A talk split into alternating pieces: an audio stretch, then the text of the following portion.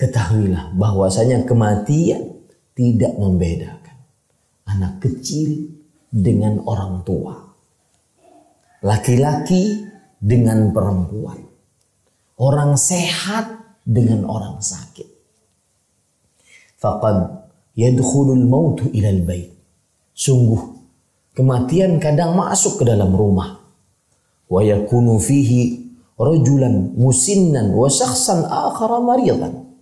Di dalam rumah tersebut terdapat seorang yang tua renta.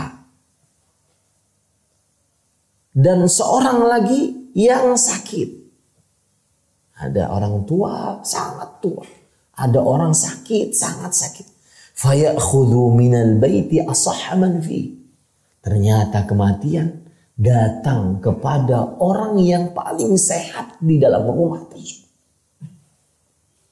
Maka wahai anak-anak muda, jangan mengira bahwasanya oh saya mati masih lama. Masih umur 30-an, masih umur 40-an. Saya sekarang umur 42. Dan saya berpesan, ini tentang muda dan tua. Abu Ishaq Amr bin Amr As-Sabi'i rahimahullah. Seorang imam tabi'i. Beliau apabila bertemu dengan para pemuda, Umur belasan, dua puluhan, tiga puluhan. Yang umur empat puluh sudah ngaku saja tua sudah.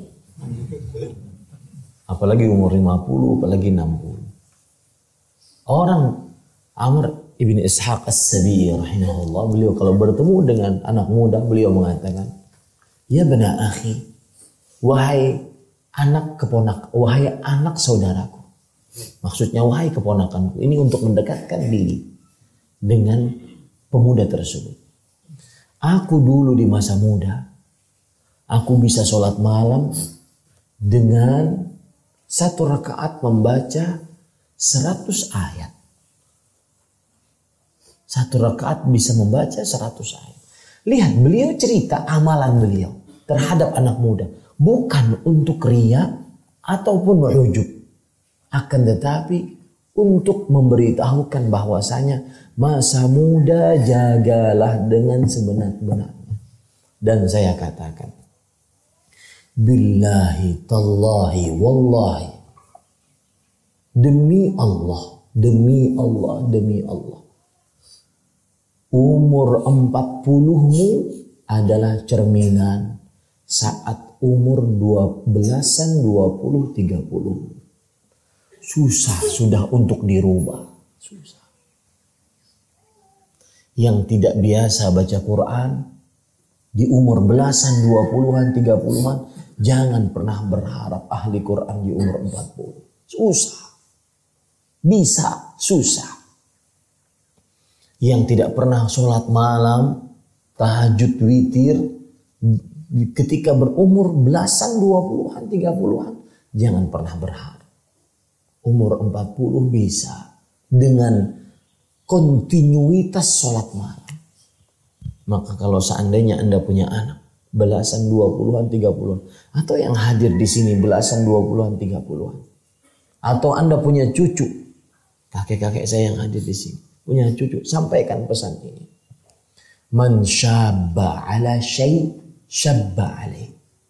Siapa yang masa mudanya dia di atas sebuah kebiasaan maka dia akan membawa kebiasaan tersebut di masa tuanya.